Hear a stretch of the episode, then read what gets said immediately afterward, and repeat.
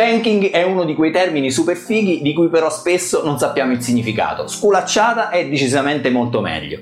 Lo spanking è una sculacciata che provoca eccitamento sessuale. È una pratica che si può utilizzare prima, durante o dopo un rapporto. Come sempre, i gusti sono gusti. Viene considerata una pratica sadomaso ed è una parte integrante del BDSM. Lo spanking è una pratica che provoca piacere ad almeno due persone. Lo spanker, cioè colui che sculaccia, e lo spanked, cioè colui che riceve la sculacciata. Lo spanking si può eseguire in moltissime posizioni, la più classica è quella sulle ginocchia del partner, ma naturalmente si può utilizzare benissimo un tavolo o si può realizzare anche su un divano o su una sedia. Naturalmente questa pratica viene utilizzata moltissimo anche durante un rapporto sessuale. Per la sicurezza è molto importante sapere che lo spanking si può eseguire soltanto dalla vita in giù. Le zone più sicure sono le natiche e le cosce. Il dolore provocato dal colpo viene percepito dal corpo come un calore, attraverso la produzione di endorfine che porta all'eccitazione sia fisica che mentale. Chiaramente ogni persona è diversa ed ogni coppia vive in maniera diversa la sculacciata. Per alcuni infatti può essere semplicemente un preliminare al rapporto sessuale,